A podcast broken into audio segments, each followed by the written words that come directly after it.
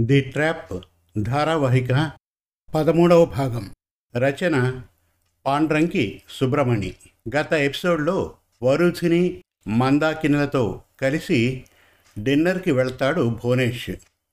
ఆ రాత్రి ప్రభావతి ఇంటికి రాకపోవడంతో వరుధిని భువనేష్ ఇంట్లోనే పడుకుంటుంది. అతనికి దగ్గరవుతుంది. ఇక ది ట్రాప్ పద్నాలుగవ భాగం వినండి. ఆ రోజు సాయంత్రం వినోదిని కమలంతో కలిసి పెరడు చెట్లకు నీళ్ళు పోసి కొన్ని మొక్కలకు ట్రిమ్మింగ్ చేసి వంటగదిలోకి వెళ్ళి కామాక్షమ్మ అందించిన నాలుగు టీ కప్పులు ప్లేట్లో పెట్టుకుని మంగళదేవమ్మ గదిలోకి వచ్చింది. అక్కడ వినాయకం కూడా మంగళదేవమ్మ పక్కన ఉండడం చూసి హాయ్ తాతగారు ఎప్పుడొచ్చారు అసలు మా కళ్ళబడకుండా ఎలా చప్పుడు లేకుండా రాగలిగారు అని అడుగుతూ పెద్దలిద్దరికీ టీ కప్పులు అందించింది. వినాయకం గట్టిగా నవ్వాడు. ఇంకా నయం. ఎందుకు వచ్చారు? వచ్చారే అనుకో. మా అవ్వగారి గదిలోకి ఎలా వచ్చారు? అని అడగలేదు. ఏది ఏమైతేనేమి? నీకు బదులివ్వాల్సిన పరిస్థితిలో ఉన్నాను కాబట్టి చెప్తాను. ఊరికి వెళ్ళి పాతకాలం నాటి బంధువుల్ని చూసొచ్చాను. ఎవరని అడక్కముందే చెప్పేస్తాను. మీ చిన్నవ్వ అంటే మంగళాదేవమ్మ చెల్లెలు మీనాక్షిని చూసొచ్చాను. నిజానికి నువ్వు చెప్తే నమ్ముతావో లేదో కానీ నేను మీనాక్షినే పెళ్ళి చేసుకోవాల్సింది. మధ్యాహ్నం మంగళదేవమ్మ శివ పూజలో ఎలుగులా దూరి కార్యం పాడు చేసింది. చెల్లిని పక్కకు తోసి నన్ను ఎగరేసుకుపోయింది. లేకపోతే నేను ఇక్కడ కాదు అక్కడుందును అన్నాడు. ఆ మాట విన్నంతనే మంగళాదేవి కస్సుమంది. మహా మన్మధుడు చూడు సొక్కి పడిపోయాను. నిజానికి ఈ మన్మధురుపుడే తోటలోకి పిలిచి వెన్నెల భోజనం తిందామని కింక పెట్టేవాడు నా వెంట పడేవాడు. అదంతా మర్చిపోయినట్టున్నాడు ఈ పెద్ద మనిషి అంది. అప్పుడు కమలం వాళ్ళ మధ్యకు వచ్చి నిల్చుంది. ఇక చాలించండి ఈ కొట్లాటలు ముచ్చట్లు. అప్పట్లో పోలిగామి ఉండడం చట్ట ఉల్లంఘన కాదు కదా ఎంచక్క ఇద్దరక్క చెల్లెళ్ళను కిడ్నాప్ చేసి తీసుకొచ్చేయవలసిందేగా? మాకు ఇద్దరు బామ్మలు ఉండేవారు కదా. ఇల్లు ఇంతకంటే రప్చర్గా ఉండేది కదా? అంది. మంగళాదేవమ్మ ఏమీ అనలేదు. మనవరాల్ని దగ్గరకు పిలిచింది. రహస్యం చెప్తానంటూ. కమల దగ్గరకు వచ్చింది. చెప్పు బామ్మ అంటూ. మంగళాదేవమ్మ ఏమీ చెప్పలేదు. చట్టున నెత్తిపైన మొట్టికాయ పెట్టింది. సరిగ్గా చదివి మార్కులు తెచ్చుకోగాని ఇటువంటి కబుర్లంటే తిరుపతి లడ్డూలా ఎగరేసుకొని నములుతావు. నీ కోసము మీ అన్నదమ్ముల కోసము గుడి జాతర నుండి ఏదో మీ తాతయ్య తెచ్చినట్లున్నాడు. అదిగో అక్కడుంది సంచి తీసుకువెళ్ళు అంది. అబ్బా అని నెత్తి నిమురుకుంటూ నేను వెళ్ళను తాతయ్యతో ఉంటాను అని కదలి వెళ్ళి మిడిల్ స్థాయిన ఏసీ మిషన్ వేసింది. వినోదిని నవ్వుతూ కమలాన్ని అక్కున చేర్చుకుంది. అవ్వా మీకొకటి చెప్పాలని వచ్చాను. మీరేమో తాతయ్య గారితో గొడవకు దిగారు. చెప్పేదా? ఊ అంటూ టీ తాగడం పూర్తి చేసి ఖాళీ కప్పు చేతికి అందిస్తూ ప్రశ్నార్థకంగా చూసింది విషయం ఏమిటన్నట్లు. ఇంట్లో నుంచి ఫోన్ వచ్చింది అవ్వా అంది వినోదిని. ఇందులో కొత్త ఏముందమ్మా ప్రతిరోజు ఫోన్లు వస్తూనే ఉన్నాయిగా. అందులో మీ పెద్దమ్మ కూతురు తులసి సంగతి చెప్పనే అక్కర్లేదు. ఆ విషయం చెప్పు. అమ్మ ఇక చాలు ఇంటికి బయలుదేరమంటోంది. అన్నీ సర్దుకొని సిద్ధంగా ఉంటే కారు పంపిస్తామంటోంది. ఆ మాట విన్నంతనే మంగళాదేవమ్మ ముఖం మారిపోయింది. అంత తొందర ఏమొచ్చిందమ్మా వచ్చి నాలుగు రోజులు కూడా కాలేదు. మరొక మూడు రోజులు ఉందువు గాని. అందులో ఇప్పుడిప్పుడేగా నా పాదాల పగుళ్ళు సర్దుకుంటున్నాయి. నాకు కెమికల్ క్రీములు పడవంటే నువ్వేగా స్పెషల్గా నా కోసం కొబ్బరి నూనెలు హారతి కర్పూరం పసుపు కలిపి పాదాలకు పట్టిస్తున్నావు. ఇప్పుడు పగుళ్ళ నుండి రక్తం కారణం తగ్గిపోయిందిగా. ఇప్పుడు ఇలా వెళ్ళిపోతే ఎలాగమ్మా? అంతేకాక మీ ఆంటీ నిన్ను భవానీ అమ్మవారి గుడికి తీసుకువెళ్ళి వివాహ గడియలు అనుకూలంగా ఉండటానికని ఏవో ప్రత్యేక అర్చనలు చేయిస్తానని కంకణం కట్టుకున్నట్లుంది. ఇది నీకు తెలుసో తెలియదో? ఆంటీ అర్చనలేవో చేయిస్తానన్నది నాకు తెలుసు అవ్వా. ఇవే అర్చనలు మా ఊరి అమ్మవారి గుడిలో కూడా చేయొచ్చంటుంది అమ్మ అంది వినోదిని. అదెలా సాధ్యం? మీ అమ్మకు తెలియకపోతే గమ్మున ఉండమను. అసలు అర్చనలు పూర్తి చేయాలంటే నువ్వుంటే మాత్రం చాలదు. నీతో పాటు ఆ కంప్యూటర్ హీరో కూడా ఉండాలిగా. ఇంతకు ఇదంతా మీ ఆంటీ గారు ఎలా చేయిపిస్తుందనుకునేవు? సిద్ధాంతి గారి ఆలోచన ప్రకారమే చెప్పింది మంగళాదేవమ్మ. ఆ మాటతో వినోదిని ఊరకుండిపోయింది. ఖాళీ కప్పుల్ని అందుకుని వంటగదిలో పెట్టి వచ్చి పనిలో పనిగా కర్పూరం పసుపు కలిపిన ద్రావకాన్ని తీసుకువచ్చి మంగళాదేవమ్మ పాదాలకు పట్టించసాగింది. అప్పుడు వినాయకం చెణుకు విసిరాడు. ఇంటి కోడలు కాకముందే కలవారి అమ్మాయి నుండి పనులు లాక్కుంటున్నావన్నమాట. ఇది పెద్ద అన్యాయం. నేను ఆక్షేపిస్తున్నాను అంటూ.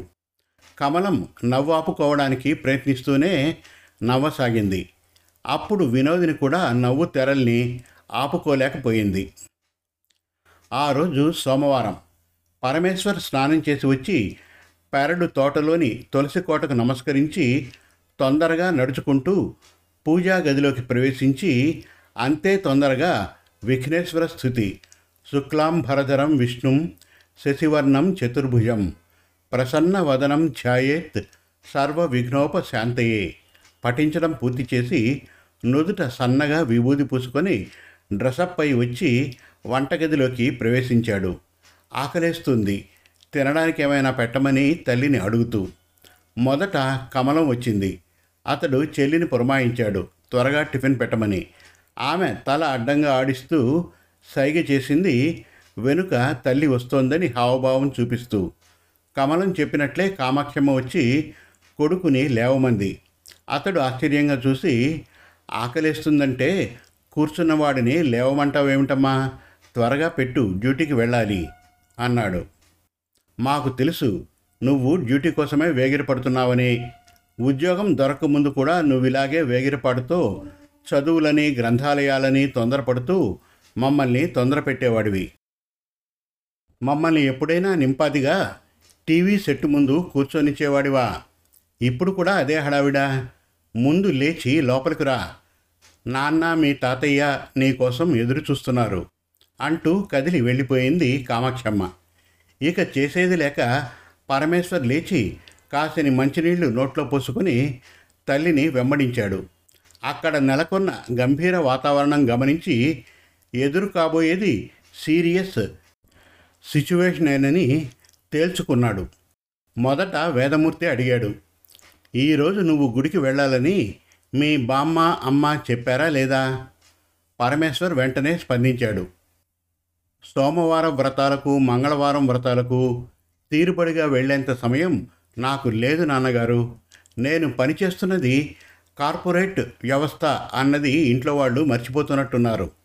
ప్రతి నిమిషాన్ని డబ్బుతో విలువ కడతారు. శ్రమను వృధా పోనివ్వకుండా ఎన్కాష్ చేస్తారు. మాకు టార్గెట్లు ఉంటాయి. అందులో ఈరోజేమో ఆఫీసులో మేజర్ ప్రాజెక్ట్ లాంచింగ్ ఉంది. త్వరగా వెళ్ళాలి. అప్పుడు వినాయకం కలుగు చేసుకున్నాడు నువ్వు చెప్పింది మేం విన్నాం. ఇక మేం చెప్పేది నువ్వు వింటావా? తాతయ్య ముందు పరమేశ్వర్ భవ్యంగా తలుపాడు. ఈరోజు మనం గుడికి వెళ్ళబోతున్నామన్న విషయం నీకు మీ అమ్మ చెప్పిందా లేదా? మళ్ళీ తలుపాడతను అంటే నీకు తెలుసన్నమాట. ఇక రెండవ విషయం. టార్గెట్లు అవుట్పుట్లు కార్పొరేట్ పెర్ఫార్మెన్స్ కోసమే కాదు. అటువంటి టార్గెట్లు జీవితానికి ఉంటాయి. గుర్తుంచుకో. ఇక మూడవది మేజర్ ప్రాజెక్ట్ లాంచింగ్ ఎన్ని గంటలకు? ఇప్పటికిప్పుడే లాంచ్ చేస్తారా? పరమేశ్వర్ బదులివ్వలేదు. తాతయ్య మనవణ్ణి భల్లూకపు పట్టుతో బిగించినట్లున్నాడు. ఇప్పుడు పరమేశ్వర్ది కదల్లేని స్థితి. తెలిసిపోయింది. నువ్వు నిదానంగా కూడా ఆఫీస్కి వెళ్ళవచ్చని. నువ్వు గదికి వెళ్ళి ప్యాంటు షర్టు విప్పి పదహారణాల తెలుగువాడిలా పంచకట్టుకొని జుబ్బా వేసుకొని రా. ఇప్పుడు ఆలస్యం సమ్మతం కాదు. ఇక మాట్లాడి ప్రయోజనం ఉండబోదని తెలుసుకున్నాడేమో. తలాడిస్తూ బయటకు కదిలాడు. ఈసారి వేదమూర్తి కొడుకుని ఆగమన్నాడు. అతడు ఆగి తండ్రిని సమీపించాడు. ఏదో తప్పి జారి మన కుటుంబంలో చదువుకున్నవాడు వినిపించుకున్నావు అంత మాత్రాన నీకంతా తెలుసనుకోకు. వినోదిని మామూలు కుటుంబానికి చెందిన అమ్మాయి కాదు. నీతో సమానంగా చదువుకుంది. హై క్లాస్ కాలేజీల్లో ఉత్తీర్ణత సాధించిన విద్యావంతురాలు. తలచుకుంటే ఓసారి పత్రికలో కానీ ఆన్లైన్ యాప్లో కానీ ప్రకటన ఇస్తే ఆ పిల్ల చేతిని అందుకోవడానికి నూరు మంది అబ్బాయిలు నలుమూలల నుంచి స్పందిస్తారు. నీకు నువ్వు గొప్పగా ఫీల్ అయిపోతూ తిక్క తిక్కగా ప్రవర్తించకు. దీనికి పరమేశ్వర్ టపీమని స్పందించాడు. ఇక్కడే ఇక్కడే అసలు పాయింట్ ఉంది. ఇప్పుడు అదే పాయింట్ని మీరు చెప్పారు. తలచుకుంటే ప్రకటనగాని ఇస్తే వినోదిని వంటి సొంపైన అమ్మాయి కోసం నూరు మంది క్యూలోకి వచ్చి నిల్చుంటారు. అటువంటప్పుడు నా పైన గురి పెట్టడం దేనికి? అన్నయ్య ఉండగా నన్ను వెంబడించడం దేనికి? అన్నాడు. ఇక్కడ ఆగు అతి తెలివి చూపించడం మానుకొని. నీకే కాదు ఇంట్లో వాళ్ళందరికీ తెలుసు కారణమేమిటో. దివాకర్ నా చిన్ననాటి దోస్తు. మన కుటుంబంతో బంధుత్వం పెంచుకోవాలని చూస్తున్నాడు. ఇది మనోరాగానికి ముడిపడిన విషయం. ఇక ఇది మీ ఓటి సాంకేతిక జీవుల కంప్యూటర్కు తెలియకపోవచ్చు. నీ కంప్యూటర్ మెదడుతో ఈ చిన్న విషయం గురించి ఆలోచించు. ఈ సంబంధం వల్ల ఎక్కువ ఎవరికి ప్రయోజనం? వాళ్ళక? మనక? ఇక ఆఖరి విషయం. నీ పెళ్ళి సంబంధం ఖరారైపోతే చిక్కుముడి విడిపోయినట్లు మీ అన్నయ్య పెళ్ళి సంగతి కూడా తానుగా తేలిపోతుంది.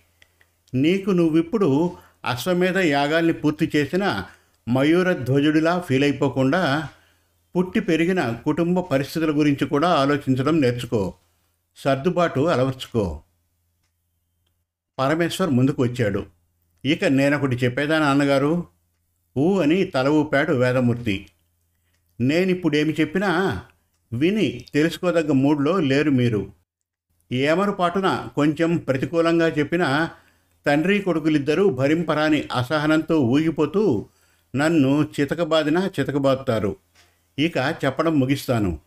నడుస్తూ నడుస్తూ ఏమరపాటున జారి పడిపోతే మళ్ళీ లేచి మట్టి మన్ను దులిపేసుకోవచ్చు. కానీ తెలిసి గొంతలో పడితే మనల్ని ఆ బొడ్రాయమ్మ వారు కూడా కాపాడరు. వాళ్ళ కుటుంబంతో మనం ఏ విధంగానూ సరితూగలేం. ఒక ఉదాహరణ ఇస్తాను. మొన్న మొన్న మన ఇంటికి వచ్చిన ఆ అమ్మాయి కొనిచ్చిన పెట్టుడు చీరల్ని కట్టుడు చీరల్ని వద్దనకుండా ఇంట్లోని ఆడాళ్ళందరూ చేతులు దాచి అందుకున్నారు. అందుకొని ఇంట్లోని పెద్దవాళ్ళందరూ వినోదిని వేనోళ్ళ పొగిడి ఆకాశానికి ఎత్తేశారు కూడాను. ఇది మన ఇంటి పరిస్థితి. అప్పుడు కామాక్షమ్మ గట్టిగా కలుగు చేసుకుంది నోరు ముస్తావురా మొండివెధవా చదవకు ముందు బాగానే కాకరకాయ అనేవాడట నీబోటివాడు చదవడం పూర్తి చేసిన తర్వాత కీకరకాయని చెప్పనారంభించాడట. ఆ పిల్ల కోసం నీకేం తెలుసురా? ప్రేమతో మా పెద్దరికం పట్ల ఉన్న గౌరవంతో నిండు మనసుతో ఇచ్చిన గుడ్డలవి. అందుకే నేనే కాక మీ చెల్లి మీ బామ్మగారు కూడా తీసుకున్నారు. అందరూ పిల్లను దీవించారు కూడాను. ఇప్పుడు అసలు విషయం విను. ఆ పిల్ల నుండి తీసుకోవడమే కాదు. ఆ పిల్ల కోసం మా పరిధిలో ఉన్నంత మేర గద్వాల్ పట్టుచీర కొనించాం. వెళ్ళేటప్పుడు ఇవ్వడానికి. ఆ పిల్ల తలుచుకుంటే పది పట్టుచీరలు కొనుక్కోగలదని మాకు తెలుసు. కానీ మేము ప్రేమతో ఇవ్వబోయే చీరకు సమానం అవగలదా? చెప్పరా? నీకిష్టముంటే పెళ్ళి చేసుకో. లేకపోతే నీ దారిన నువ్వు పో. అంతేకాని ఆ అమ్మాయిని కానీ ఏదైనా ఎత్తి పొడుపుగా అన్నావంటే నేను ఊరుకోను ఇక అక్కడ నిల్చోవడం సబబు కాదనుకున్నాడేమో. పరమేశ్వర్ గది విడిచి వెళ్ళిపోయాడు. వినాయకం మీసాల మాటున ముసిముసిగా నవ్వుకున్నాడు. వేదమూర్తి భార్య వైపు మెచ్చుకోలుగా చూశాడు. ఇంకా ఉంది ది ట్రాప్. పద్నాలుగవ భాగం త్వరలో. మరిన్ని చక్కటి కథల కోసం కవితల కోసం వెబ్ సిరీస్ కోసం మన తెలుగు కథలు డాట్ కామ్ విజిట్ చేయండి. Thank you.